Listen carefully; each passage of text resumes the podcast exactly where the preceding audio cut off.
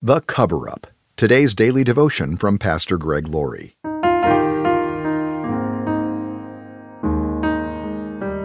Our scripture reading today is from Numbers chapter 32, verse 23.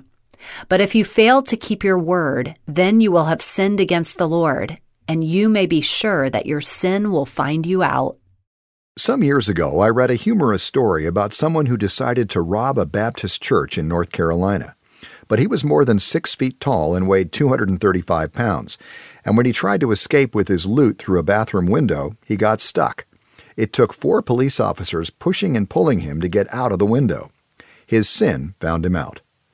Moses warned the children of Israel, But if you fail to keep your word, you will have sinned against the Lord, and you may be sure that your sin will find you out.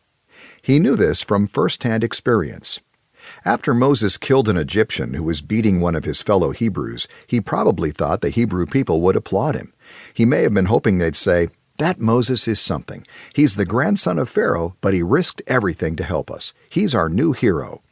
However, things didn't go as Moses had hoped. The next day, when he saw a couple of Hebrews fighting, he walked up and tried to settle the dispute. But one of them said, Who appointed you to be our prince and judge? Are you going to kill me as you killed that Egyptian yesterday? Moses thought he had hidden his sin, but he suddenly realized that everyone knew. He also realized he was in trouble.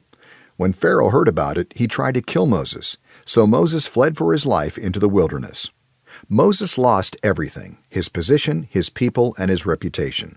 But he hadn't lost God. He did the wrong thing in the wrong way at the wrong time. His timing was horribly off, by about 40 years. Though Moses was gifted to be a leader, he wasn't quite ready yet. His heart was in the right place, but he went about it in the wrong way.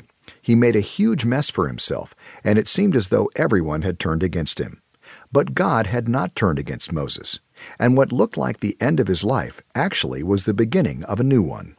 He found a family that befriended him. He married one of the daughters in the family and ended up watching her father's sheep. He probably thought that was where he would die. But God had other plans. Moses was a leader in training. It's been said that Moses spent 40 years in Pharaoh's court finding out he was a somebody. He spent 40 years in the wilderness finding out he was a nobody. And then he spent 40 years finding out what God can do with a somebody who realizes they're a nobody. Are you trying to cover up something right now? Is there some secret sin in your life? If so, just come out with it and confess it, because sooner or later it will be exposed. Nothing is hidden from God.